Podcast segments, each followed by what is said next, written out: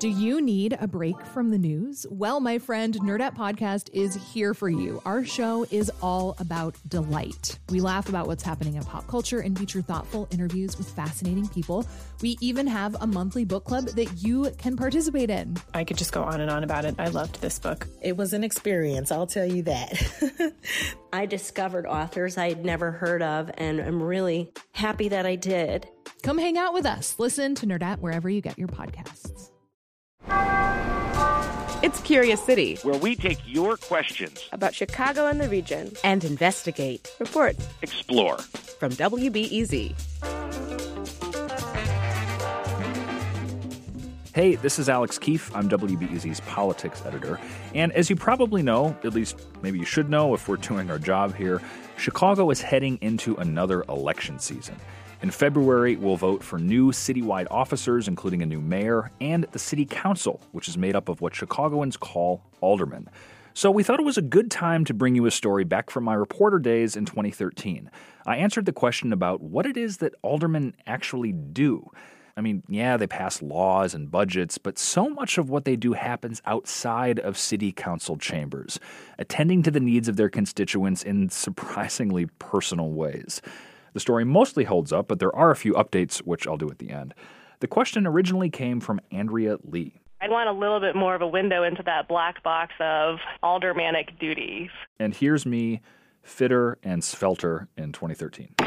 Good morning, ladies and gentlemen. The meeting will come to order. So, what we're listening to um, is a surreal moment in the City Council to, uh, chambers. This is a hearing that took place last uh, month. All right, now I understand we have an amended substitute. A legislative uh, hearing on Mayor Rahm Emanuel's proposed changes to the city's unpopular uh, parking meter privatization. And about an hour into this legislative hearing, the chairman calls on this old time North Side um, alderman. Alderman Mell. This is Alderman Dick Mell, a self described um, dinosaur in the City Council. He's been there for 38 years. Uh, first of all, and here is the surreal part. Mell stands up before members of Chicago's legislative branch and he excoriates them for asking too many questions about this parking deal, essentially for acting too much like legislators. Because if anybody thinks that a legislative vote is going to cost you the election, you're going to lose your election.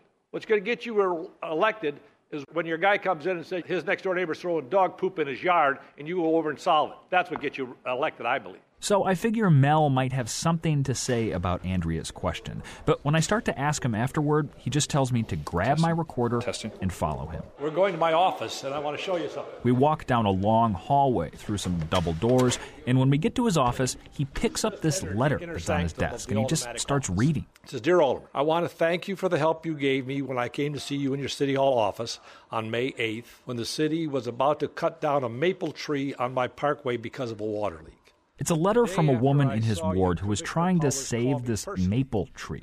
The woman was he had a way snubbed by the city, but then she calls her alderman, Alderman Mel, and he calls up the head of the water department, and boom, he saves the maple tree. Hence the thank you letter. That you took the time out of your busy schedule to listen to my problem.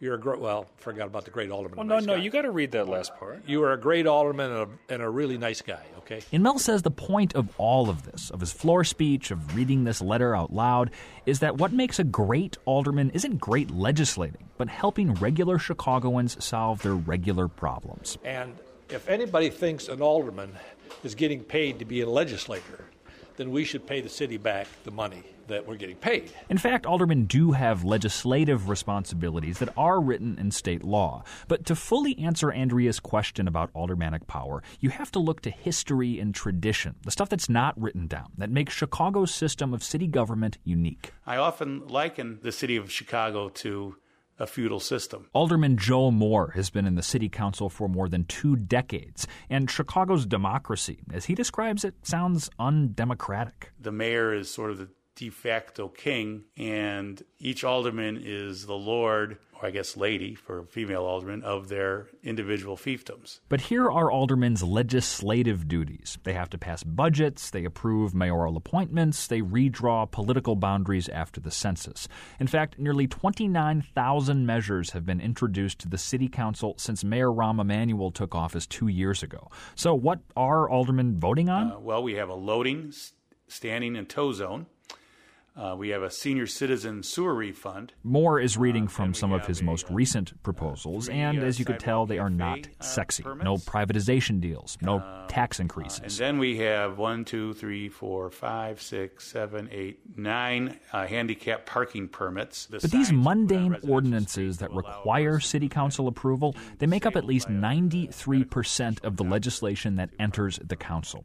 The second big aldermanic power Moore points to is zoning, basically deciding how buildings and property in the city are used. And in Chicago, aldermen have an extraordinary authority here, known as aldermanic privilege, that basically gives them de facto veto power over building projects in their wards. But when they're not busy with this kind of legislation, Moore says aldermen spend time on what he calls simply ward issues. One day, a, uh, a young woman came to my office seeking assistance with uh, uh, reading her home pregnancy test kit. Moore says this was one of the weirder constituent service requests he's ever received, but then he makes it even weirder. I assigned one of my uh, female staff assistants to uh, help her conduct the test.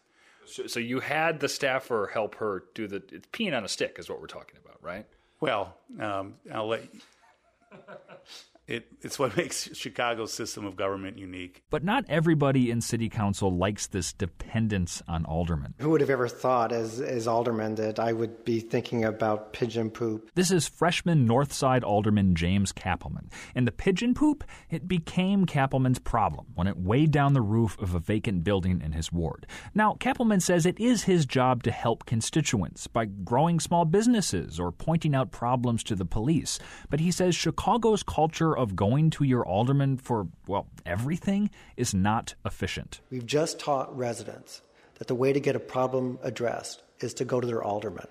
That needs to change. That's the broken system. But the system was designed with this kind of stuff in mind, says Dick Simpson, a political scientist at the University of Illinois at Chicago and himself a former alderman. Well, the big problem with um, aldermen in the city of Chicago is they don't uh, legislate very well. Simpson says aldermen simply don't have the staff to vet complicated legislation, like the original parking meter privatization deal. Most aldermen don't really pay attention to the laws. They'll look at whatever comes across their desk, ask what the mayor wants, and vote yes. Simpson says it all gets back to that idea of Chicago feudalism, that during the heyday of political patronage, aldermen let the mayor set the citywide agenda, and in turn, they doled out favors in the wards in hopes of pulling in votes on election day. So now, Simpson says Chicagoans depend upon aldermen. Yes, they can uh, call or uh, uh, email their complaint into 311, and somebody in the city will take a note, but they may not be able to figure out the maple tree problem. That may be uh, beyond them.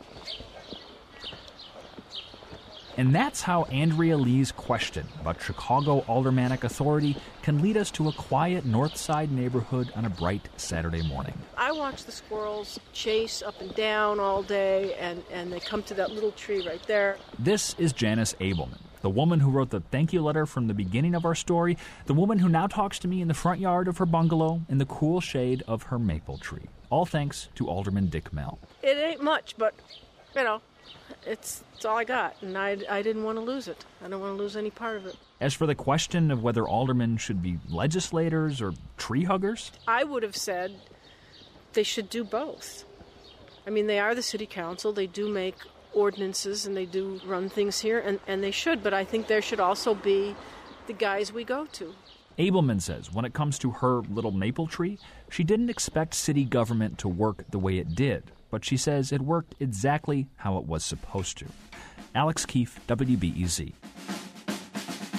A few quick updates. Alderman Dick Mell retired in 2013. His daughter Deb Mell became the 33rd Ward Alderman. She is running for re election in February. So are Alderman Cappleman and Moore. Support for Curious City comes from the Conant Family Foundation. I'm Alex Keefe.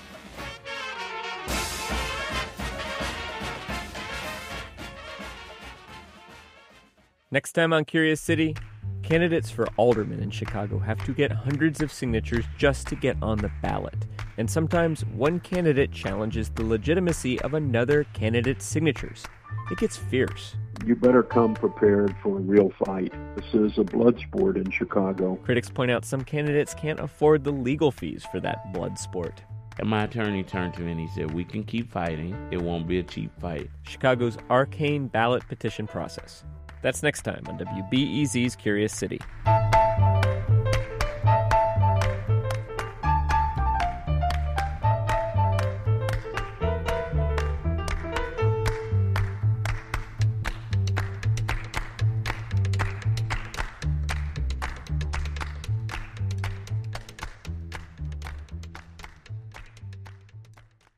Before we start the show, we here at Curious City want to let you in on a little known fact about WBEZ.